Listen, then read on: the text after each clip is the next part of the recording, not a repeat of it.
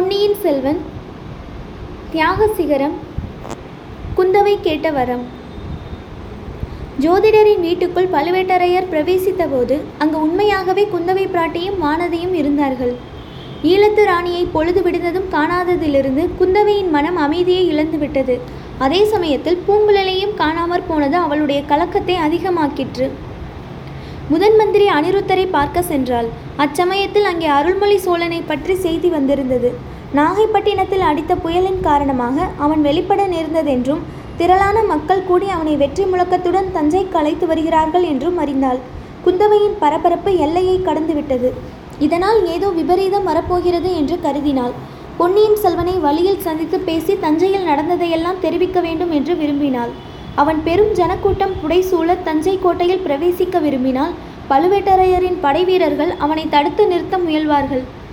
இதற்கிடையில் பூதி விக்ரமகேசரி தென் பிரதேசத்து படைகளுடனே கொடும்பாலூர் வரைக்கும் வந்துவிட்டார் என்று தெரிய வந்திருந்தது. இரண்டு படைகளும் தஞ்சைக்கருகில் மோதிக்கொள்ளும்படி நேரிடலாம். அதனால் தந்தையின் உள்ளம் புண்படும் என்பது நிச்சயம். அதனால் அவருடைய உயிருக்கே அபாயம் நேர்ந்து விடலாம். மேலும் என்னென்ன விளையுமோ யாருக்கு தெரியும்? புயற்காற்றின் காரணமாக குடிமக்களின் உள்ளங்கள் கொந்தளித்து கொண்டிருக்கின்றன. ஏதாவது ஒரு வியாஜம் ஏற்பட வேண்டியதுதான். சோழ நாடே அழியும்படியான பெரும் உள்நாட்டு கலகம் மூண்டுவிடக்கூடும். பிறகு அதை நிறுத்துவது எப்படி? வந்த பின்னர் நிறுத்த முயல்வதை காட்டிலும் முன்னாலேயே தடுக்க பார்ப்பது அவசியம் அல்லவா? இல்லாவிடில் இத்தனை காலமும் செய்த முயற்சியெல்லாம் மீனாகி விடுமே. ஆதலின் அருள்மொழி சோழனை வழியிலேயே சந்தித்து பழையாறையில் சிறிது காலத்துக்கு நிறுத்தி கொள்ள வேண்டும். கடம்பூரிலிருந்து பெரிய பழுவேட்டரையரையும் தெரிவிக்க வேண்டும். அருள்மொழிக்கு ராஜ்யமானும் ஆசை இல்லை என்பதை அவருக்கு தெரிவித்து அவருடைய சம்மதம் பெற்ற பிறகுதான் தஞ்சைக்கு அவனை அழைத்து போக வேண்டும். இவ்விதம் தனக்குள் சிந்தித்து முடிவு செய்து கொண்டு தந்தையிடம் கூட சொல்லி கொள்ளாமல் அன்னையிடமும் அனிருத்தரிடமும் மட்டும் சொல்லிவிட்டு இணை பிரியாத வானதியையும் அழைத்து கொண்டு புறப்பட்டாள். பழையாறைக்கு போகும் முன்பு குடந்தை சோதிடரை இன்னொரு தடவை பார்த்துவிட விரும்பினாள். கவலை அதிகம் ஏற்படும் போது வருங்காலத்தை பற்றி ஜோதிடம் பார்த்து அறிய விரும்புவது மனித இயல்பு அல்லவா? வழக்கம் போல் அம்மன் கோவிலுக்கு அருகில் ரதத்தை விட்டுவிட்டு ஜோதிடர் வீட்டுக்குள் புகுந்தாள். ஜோதிடரிடம் அவளுடைய கவலையை தெரிவிக்க தொடங்கி சிறிது நேரம் கூட ஆகவில்லை. அதற்குள் வீட்டு வாசலில் ஏதோ தடபுடல் நடைபெறும் சத்தம் கேட்டது. முக்கியமாக பழுவேட்டரையரின் ஹூங்காரம் அவளுக்கு ரோமஞ்சனம் உண்டு பண்ணியது. அந்த மாதிரி கம்பீரமாக ஹூங்காரம் செய்யக்கூடியவர் பெரிய பழுவேட்டரையர் ஒருவர்தான். தடுக்க முயன்ற ஜோதிடரின் சீதனை தள்ளிவிட்டு பழுவேட்டரையர் உள்ளே வருவதாக காணப்பட்டது. அவர் எப்படி இங்கே வந்தார்? எதற்காக வருகிறார்? அதுவும் இந்த வேளையில்? ஆகா, ஒருவேளை ஜோதிடம் கேட்கத்தான் வருகிறார் போலும். அவர் ஜோதிடருடன் பேசுவதை கேட்டால் ஒருவேளை அவருடைய மனத்தில் உள்ள எண்ணங்கள் தெரியக்கூடும். ராஜ்யத்துக்கும் ராஜகுலத்துக்கும் பெரிய நெருக்கடி நேர்ந்திருக்கும் இச்சமயத்தில் பெரிய பழுவேட்டரையரின் மனப்போக்கு தெரிந்தால் எவ்வளவோ சௌகரியமாய் இருக்கும். அதை தெரிந்து கொள்ள இப்போது ஒரு சந்தர்ப்பம் நேர்ந்திருக்கிறது. மேலும் தானும் வானதியும் அங்கு இருப்பதை பார்த்தால் அவர் என்ன எண்ணிக்கொள்வாரோ என்னமோ. ஏன், தவறாகத்தான் எண்ணிக்கொள்வார், சந்தேகமில்லை. ஆகையால் அவர் கண்ணில் படாமல் மறைந்திருப்பதுதான் நல்லது. குந்தவை ஜோதிடரிடம் ஜாடையினால் தனது நோக்கத்தை தெரிவித்துவிட்டு வானதியையும் கையை பிடித்து அழைத்து கொண்டு அவசரமாக அடுத்த அறைக்குள்ளே சென்றாள். அவர்கள் புகுந்த அறையின் கதவு சாத்தப்பட தட்சணமே பழுவேட்டரையர் உள்ளே பிரவேசித்தார். பரபரப்புடன் எழுந்து நின்று கும்பிட்ட ஜோதிடரை உற்று பார்த்துவிட்டு சுற்றுமுற்றும் நோக்கினார். அவர் முகத்தில் வியப்புக்கும் ஏமாற்றத்துக்கும் அறிகுறி தென்பட்டது. இது ஒரு கண நேரம்தான். உடனே சமாளித்து கொண்டு, ஜோதிடரே, நான் யார் தெரிகிறதா? தனாதிகாரி பெரிய பழுவேட்டரையனே தான். ஏன் இவ்வாறு பேந்து விழிக்கிறீர்? அவ்வளவு உருமாறி போயிருக்கிறேனா? உம்மால் எனக்கு ஒரு முக்கியமான காரியம் ஆக வேண்டியிருக்கிறது. ஒரு பெரிய உதவி நீ எனக்கு செய்ய வேண்டும். முதலில் சாப்பிடுவதற்கு ஏதேனும் இருந்தால் கொண்டு வாரும். ரொம்ப பசியாய் இருக்கிறது. சாப்பிட்டு கொண்டே சொல்ல வேண்டியதை சொல்கிறேன் என்றார். ஜோதிடர் தட்டு தடுமாறி, ஐயா, இந்த ஏழை எளியவனால் தங்களுக்கு என்ன பெரிய உதவி தேவையாய் இருக்க முடியும்? இந்த குடிசையை தேடி தாங்கள் வந்தது என் முன்னோர் செய்த வாக்கியம். தங்களுடைய அந்தஸ்துக்கு தக்கபடி விருந்தளிக்க என்னால் இயலாது. ஆனாலும் இந்த குடிசையில் உள்ளவையெல்லாம் தங்களுடையதுவேதான். தயவு செய்து அமருங்கள். நின்று கொண்டிருக்கிறீர்களே, தங்களை பார்த்த உடனே திடுக்கிட்டு போனேன். அதனால் தங்களை தக்கபடி வரவேற்று உபசரிப்பதற்கு தவறிவிட்டேன். ஆகா, இந்த எளியவனுடைய குடிசையில் தாங்கள் அமருவதற்கு தகுதியான ஆசனம் கூட இல்லை. பெரிய மனது செய்து அந்த பலகையிலே உட்கார வேண்டும் என்று சற்று முன் குந்தவையும் வானதியும் உட்கார்ந்திருந்த பலகைகளை சுட்டி காட்டினார். பழுவேட்டரையர் அப்பலகைகளையும் அவற்றின் அருகில் சிந்தியிருந்த மலர்களையும் உற்று பார்த்துவிட்டு, ஜோதிடரே, இல்லை, எனக்கு உட்கார நேரமில்லை. ஏதாவது சாப்பிடுவதற்கு கொடுக்கக்கூடியது இருந்தால் இலையிலே சுற்றி கையிலே கொடுத்து விடுவீர். தஞ்சைக்கு அவசரமாக ஒரு செய்தி அனுப்ப வேண்டும். என் சகோதரன் காலாந்தக கண்டனுக்கு ஓலையும் எழுத்தாணியும் தருகிறீரா? வேண்டாம், ஓலை எழுதி கொண்டிருக்க நேரமில்லை. என் முத்திரை மோதிரத்தை கொடுக்கிறேன். அதை எடுத்துக்கொண்டு நீர் தஞ்சாவூர் உடனே போக முடியுமா? அல்லது வாசலில் நின்றானே உமது சீடன், நல்ல தடியனாக இருக்கிறான், அவனை அவசரமாக அனுப்ப முடியுமா என்று கேட்டார். தங்கள் கட்டளை எதுவோ அப்படியே செய்கிறேன். நானும் என் சீடனும் 2 பேரும் வேணுமானாலும் போகிறோம். ஆனால் தனாதிபதி, பெரிய மனது செய்து சிறிது நேரம் இந்த ஏழையின் குடிசையில் அமர்ந்து இந்த எளியவன் அளிக்கும் அமுதை தாங்கள் அறிந்துவிட்டு போக வேண்டும். ஜோதிடரே, எதற்காக உம்மை ஏழை என்றும் எளியவன் என்றும் அடிக்கடி சொல்லிக்கொள்கிறீர்? உம்முடைய வீட்டை தேடி அரசர்களும் அரசலங்குமரிகளும் அடிக்கடி வருவதுண்டு என்று கேள்விப்பட்டிருக்கிறேன். நான் ஒருவனே உம்மிடம் ஜோதிடம் கேட்க வராதவன். அது தவறு என்பதை உணர்ந்து கொண்டேன். ஒருவேளை உம்மிடம் கேட்டு இருந்தால் இம்மாதிரி பயங்கர விபத்துக்கள் ஏற்படாமல் இருந்திருக்கலாம். ஐயா, தங்கள் மொழிகள் எனக்கு பெரிதும் கவலையை தருகின்றன. என்ன விபத்து நேர்ந்தது? தங்களை இந்த கோலத்தில் பார்த்ததும் நான் தெரிக்கிட்டது சரிதான். புயலிலும் வெள்ளத்திலும் சிக்கிக்கொண்டீர்களா? கொள்ளிடம் உடைப்பு எடுத்துக்கொண்டது என்று கேள்விப்பட்டேன். ஒருவேளை அதனால்? தனாதிபதி, பழுவூர் இளையராணி சௌக்கியமாய் இருக்கிறார்கள் அல்லவா என்று ஜோதிடர் கேட்டது. பழுவேட்டரையர் பயங்கர துணியில் சிரித்தார். இல்லை இல்லை, பழுவூர் இளையராணிக்கு ஒன்றும் நேரவில்லை. அவள் கொள்ளிடத்தில் முழுகி செத்து போய்விடவில்லை. இதுவரையில் கடம்பூர் அரண்மனையில் சௌக்கியமாகவே இருக்க வேண்டும். ஆனால் அந்த சண்டாளி நாளை இந்த நேரம் வரையில் உயிரோடு இருப்பாளா என்று நான் சொல்ல முடியாது. ஜோதிடரே, நீர் சொல்ல முடியுமா?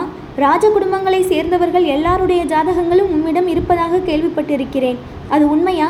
நந்தினியின் ஜாதகம், நான் கிளவயதில் அறிவு கெட்டு மணந்து கொண்ட மோகினி பேயின் ஜாதகம் இருக்கிறதா? ஜோதிடர் மேலும் பதறி போனவராய், தனாதிபதி, இது என்ன சொல்கிறீர்கள்? என்னை சோதனை செய்கிறீர்களா? இளையராணியின் ஜாதகம் என்னிடம் இல்லை. அவர் பிறந்த நாளும் வேலையும் தாங்கள் தெரிவித்தால் ஜாதகம் கணிக்க முடியும் என்றார். வேண்டாம் வேண்டாம், நந்தினியின் ஜாதகத்தை நானே கணித்துக் கொள்வேன். அவளுடைய ஆயுளை நானே என் கையினாலேயே முடிவு கட்ட தீர்மானித்து விட்டேன். மற்றவர்களுடைய ஜாதகத்தை பற்றி தெரிந்தால் சொல்லுங்கள். சக்கரவர்த்தியின் ஆயுர்பாவம் எப்படி இருக்கிறது? ஆஹா, தலையை அசைக்கிறீர். நீர் சொல்ல மாட்டீர். உம்மை நான் சோதிப்பதாகவே எண்ணுவீர். அல்லது உம்முடைய ஜோதிட சாஸ்திரம் எல்லாமே வெறும் புரட்டோ என்னமோ யார் கண்டது? ஜோதிடரே, ஜாதகம் ஒரு புறம் இருக்கட்டும். சில காலமாக வானத்தில் தோன்றிக் கொண்டிருந்த தூமக்கேது இன்று காலையில் வானத்திலிருந்து பூமியில் விழுந்து மறைந்ததே, அது உமக்கு தெரியுமா? தெரிந்தால் அதன் பொருள் என்ன என்று சொல்லக்கூடுமா? அது ஏதேனும் பெரிய உற்பாதத்தை குறிப்பிடுகிறதா? சக்கரவர்த்திக்கோ அவருடைய மக்களுக்கோ நேரப்போகிற விபத்தை குறிப்பிடுகிறதா? இதை கூட நீர் சொல்ல மறுப்பதா இருந்தால் உம்முடைய ஜோதிடம் வெறும் புரட்டுதான்.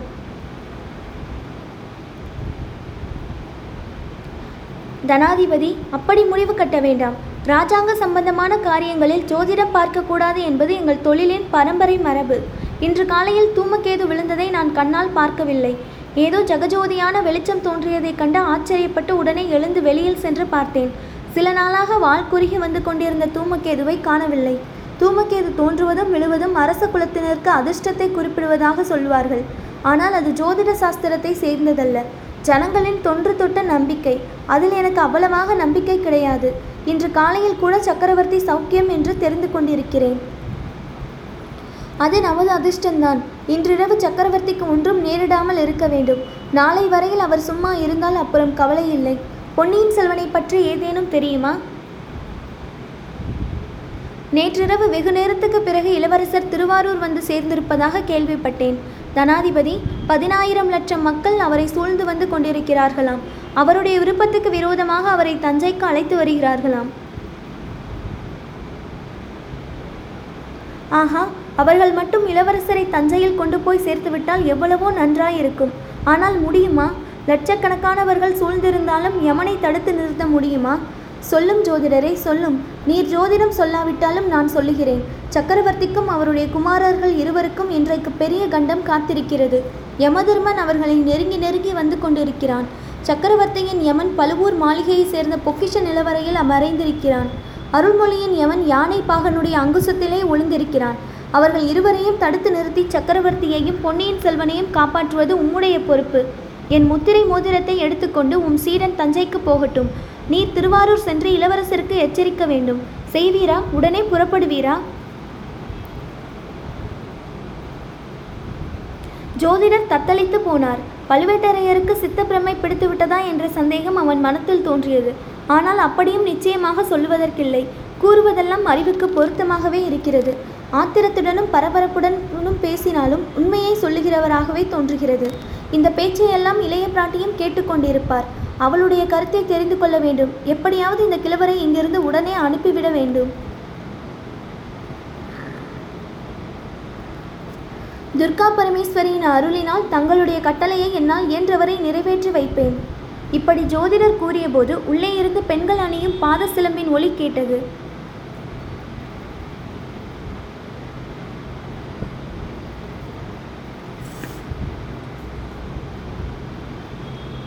ஆஹா, துர்கா பரமேஸ்வரி பாத சதங்கையை ஒழித்து அருள் புரிகிறாள். இனி நான் கடம்பூருக்கு திரும்பலாம். இதோ புறப்படுகிறேன். தனாதிபதி, பசியாய் இருக்கிறது என்கிறீர்களே, இந்த எளியவன் வீட்டில் அமுது செய்துவிட்டு. வேண்டாம் வேண்டாம், என் பசி தாகம் எல்லாம் பறந்து போய்விட்டன. நானும் கடம்பூருக்கு பறந்து போக வேண்டும். ஆலயத்துக்கு அருகில் ரதம் ஒன்று நிற்கிறதே, அது யாருடையது? ஜோதிடரே, அதை நான் எடுத்து செல்ல போகிறேன். கொள்ளிடக்கரை சென்றதும் திரும்பி அனுப்பிவிடுகிறேன். ஓடத்தை மட்டும் எடுத்துக்கொண்டு. ஐயா, அந்த ரதம் என் பேரில் கருணை கூர்ந்து அதை எடுத்து போக வேண்டாம். ஜோதிடரே, நீர் வீணாக கவலைப்படாதீர். சோழ நாட்டின் பட்டத்து இளவரசருடைய உயிரை காப்பாற்றுவதற்காக நான் அந்த ரதத்தை எடுத்து போகிறேன். துர்காதேவியே அதற்கு சம்மதம் தருவாள். மறுபடியும் பாத சிலம்பை ஒலிக்க செய்து தேவி அருள் புரிந்தால் சம்மதம் கிடைத்ததாக அறிந்து கொள்வேன். அதோ கேளும். இவ்விதம் பெரிய பழுவேட்டரையர் கூறிக்கொண்டிருக்கையில் இளைய பிராட்டி குந்தவை பக்கத்து அறையின் கதவை திறந்து கொண்டு லேசாக பாத சிலம்பு ஒலிக்க நடந்து வந்தாள். பெரிய பழுவேட்டரையர் அவளை பார்த்து வியப்படையவில்லை, துடுக்குறவும் இல்லை. தாயே, நான் ஊகித்தது சரிதான். அடுத்த அறையில் நீ இருக்க வேண்டும் என்று கருதினேன். உன் முகத்தை பார்த்து பேசுவதற்கு எனக்கு தைரியமில்லை. ஆகையினாலேயே உன் காதில் விழட்டும் என்று இவ்வளவு சத்தம் போட்டு பேசினேன். ஜோதிடரிடம் நான் சொன்னதையெல்லாம் கேட்டுக்கொண்டாய் அல்லவா? ஐயா, மன்னிக்க வேண்டும். நான் செய்த பிழையை மன்னிக்க வேண்டும். இந்த வீட்டில் தாங்கள் திடீரென்று பிரவேசித்த போது தாங்கள்தான் என்பதை என்னால் நிச்சயமாக அறிய முடியவில்லை. அதனால் தங்களுடைய பேச்சை ஒட்டு கேட்கும்படி நேர்ந்தது. மன்னிக்க வேண்டும் என்றாள் குந்தவை. தாயே, நான் உன்னை மன்னிப்பதற்கு ஒரு காரணமும் ஏற்படவில்லை. உன்னிடம்தான் நான் மன்னிப்பு கேட்க வேண்டும். மன்னிப்பு கோர தகுதியுடையவனா என்பதே எனக்கு சந்தேகமாய் இருக்கிறது. இன்றிரவுக்குள் கடம்பூர் சென்று பட்டத்து இளவரசருக்கு எதுவும் நேராமல் தடுத்தேனானால் உன்னிடம் மன்னிப்பு கோருவதற்கு நான் தகுதி பெறுவேன். 3 வருஷங்களாக இந்த கிழவனின் கண்கள் மோகாந்தகாரத்தினால் மூடியிருந்தன. என் கண்களை திறப்பதற்கு நீ எவ்வளவோ பிரயத்தனம் செய்தாய். எத்தனையோ குறிப்புகள் சொன்னாய். ஒன்றும் என் காதில் ஏறவில்லை. என் சகோதரன் காலாந்தக கண்டனும் என் கண்களை திறக்க முயன்றான். அவன் முயற்சியும் பலிக்கவில்லை. நேற்றிரவு துர்கா பரமேஸ்வரியின் கருணையினால் பாண்டிய நாட்டு சதிகாரர்கள் இருவரின் சம்பாஷணையை ஒட்டு கேட்க நேர்ந்தது. அதன் பலனாகவே உண்மையை அறிந்தேன். அந்த சண்டாளியை, சதிகாரியை, விஷநாகத்தை என் அரண்மனையிலேயே வைத்திருந்து பாலூட்டி சீராட்டி வளர்த்தேன். அவள் என்னை குல துரோகியாக்கினாள், ராஜ துரோகியாக்கினாள். சோழ நாட்டு பொக்கிஷத்தில் இருந்த பொருளை எடுத்து பாண்டிய நாட்டு சதிகாரர்களுக்கு கொடுத்தாள். அந்த பாதகி நந்தினியை இன்று இரவு கழிவதற்குள் என் கையினாலேயே கொன்றாலொழிய என் நெஞ்சில் கொழுந்துவிடும் நெருப்பு அணையாது. இவ்வாறு பழுவேட்டரையர் கூறி வந்தபோது அவர் சற்றும் எதிர்பாராத ஒரு காரியத்தை குந்தவை செய்தாள். திடீரென்று அவள் காலடியில் விழுந்து வணங்கினாள்.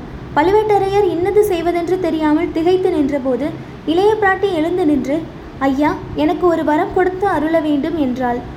இளவரசி, என்னை சோதிக்கிறாய் போல தோன்றுகிறது.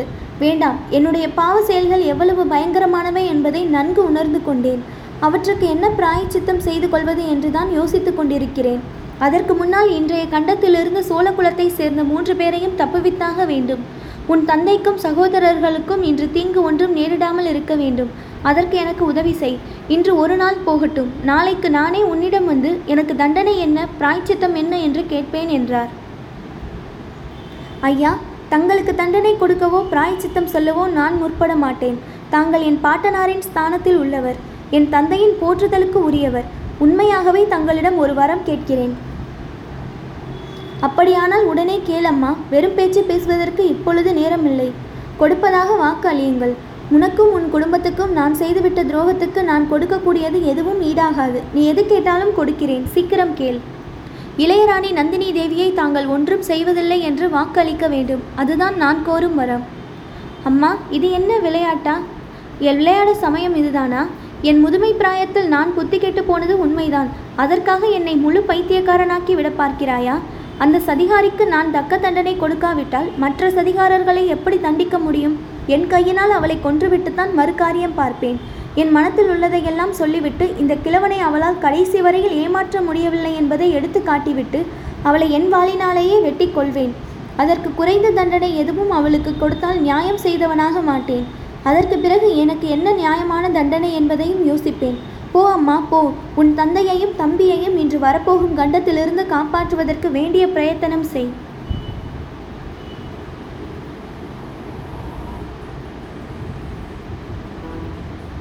செய்கிறேன் ஐயா, ஆனால் என் சகோதரியை பாதுகாக்கவும் முயற்சி செய்ய வேண்டாமா? இளையராணி நந்தினி என் சகோதரி. அவருக்கு தாங்கள் என்ன தீங்கு செய்தாலும் அதுவும் சோழ குலத்துக்கு செய்த துரோகமாகும். பழுவேட்டரையர் எல்லை கடந்த திகைப்பில் ஆழ்ந்தார். நான் இன்னமும் கனவு கண்டு கொண்டிருக்கிறேனா என்று அவர் உதடுகள் முணுமுணுத்தன. இல்லை இல்லை, தாங்கள் கனவு காணவில்லை. தாங்கள் காண்பதும் கேட்பதும் உண்மைதான். சிறிது யோசித்து பாருங்கள், பழைய சம்பவங்களை நினைத்து பாருங்கள். என் சகோதரன் அருள்மொழிவர்மனை காவேரியில் முழுகி போகாமல் ஒரு மாதரசி காப்பாற்றியது நினைவிருக்கிறதா? அவள்தான் இளையராணி நந்தினியின் தாயார். இளையராணியை தாங்கள் மனம் புரிந்த அரண்மனைக்கு அழைத்து கொண்டு வந்த நாளில் என் தந்தை நினைவிழந்து விழுந்தது நினைவிருக்கிறதா? இளையராணியின் அன்னையை காண்பதாக நினைத்தே சக்கரவர்த்தி மூச்சை அடைந்தார். அவள் இறந்து விட்டதாக வெகு காலம் எண்ணிக்கொண்டிருந்தார். ஆகையால் திடீரென்று இளையராணியை பார்த்ததும் ஞாபகத்தை இழந்தார். பழுவேட்டரையருக்கு வேறு சில சம்பவங்களும் நினைவுக்கு வந்தன. நள்ளிரவில் நந்தினியை அவர் சுந்தர சோழ சக்கரவர்த்தியின் முன்னால் கொண்டு போய் நிறுத்தியதும், அவளை கண்டு சக்கரவர்த்தி அலறியதும், அதற்கு நந்தினி கற்பித்து கூறிய காரணங்களும் அவருக்கு அப்பொழுது நினைவு வந்தன. தாயே, நீ பேசுவது விளையாட்டு அல்ல என்பதை உணர்கிறேன். விதியின் விளையாட்டுத்தான் மிக விசித்திரமாய் இருக்கிறது. இளையராணி உன் தமக்கை என்றால் ஆதித்த கரிகாலனுக்கும் அவள் சகோதரியாகிறாள். இந்த உறவு உனக்கு மட்டும்தான் தெரியுமா? இன்னும் யார் யாருக்கெல்லாம் தெரியும்? சக்கரவர்த்திக்கு தெரியுமா? சக்கரவர்த்தி 2 நாளைக்கு முன்பு வரையில் என்னுடைய பெரியண்ணை இறந்துவிட்டதாகவே எண்ணிக்கொண்டிருந்தார். முந்தா நாள் அந்த மூதாட்டி நேரில் வந்தபோது கூட பேய் என்று எண்ணி விளக்கை விட்டு எரிந்தார். பிறகுதான் நம்பினார். அதை பற்றி கேட்கவில்லை அம்மா. இளையராணி தன் சகோதரி என்பது கரிகாலனுக்கு தெரியுமா? அவனுக்கு இதற்குள் தெரிந்திருக்க வேண்டும். எனக்கு அவன் வானர் குலத்து வீரர் ஒருவரிடம் ஓலை கொடுத்து அனுப்பியிருந்தான். அவரிடம் நான் சொல்லி அனுப்பினேன்.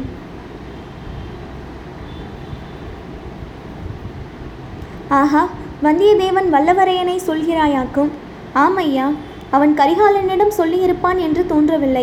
சொல்லியிருந்தாலும் கரிகாலன் நம்பியிருக்க மாட்டான். எனக்கே நம்பிக்கை உண்டாகவில்லையே. அவன் எப்படி நம்புவான்? இளையராணிக்கு இச்செய்தி தெரிந்திருக்க முடியாது. தெரிந்திருந்தாலும் பயனில்லை. சதிகாரர்கள் வேறு விதத்தில் தங்கள் நோக்கத்தை நிறைவேற்றி கொள்ள பார்ப்பார்கள். இன்றிரவு அதற்கு கட்டாயம் முயற்சி செய்வார்கள். அம்மா, நீ தெரிவித்த செய்தி என்னுடைய பொறுப்பை இன்னும் பயங்கரமாக்குகிறது. இளையராணி நந்தினி சகோதரகத்தை செய்யாமல் பாதுகாக்கும் கடமை எனக்கு ஏற்படுகிறது. நான் உடனே கடம்பூர் போகிறேன். நீங்கள் வந்த ரதத்தை எடுத்துக்கொண்டு போகிறேன். சக்கரவர்த்திக்கும் பொன்னியின் செல்வனுக்கும் ஒன்றும் நேராமல் பாதுகாப்பது உன்னுடைய பொறுப்பு என்றார். ஐயா, தாங்கள் கவலைப்பட வேண்டாம். நான் இதோ தஞ்சைக்கு புறப்படுகிறேன். பழையாறையிலிருந்து வாகனம் தெரிவித்துக் கொண்டு போகிறேன். பொன்னியின் செல்வனை பற்றி சிறிதும் கவலைப்பட தேவையில்லை. அவன் பிறந்த நாளும் வேலையும் அவனை பாதுகாக்கும் என்றாள்.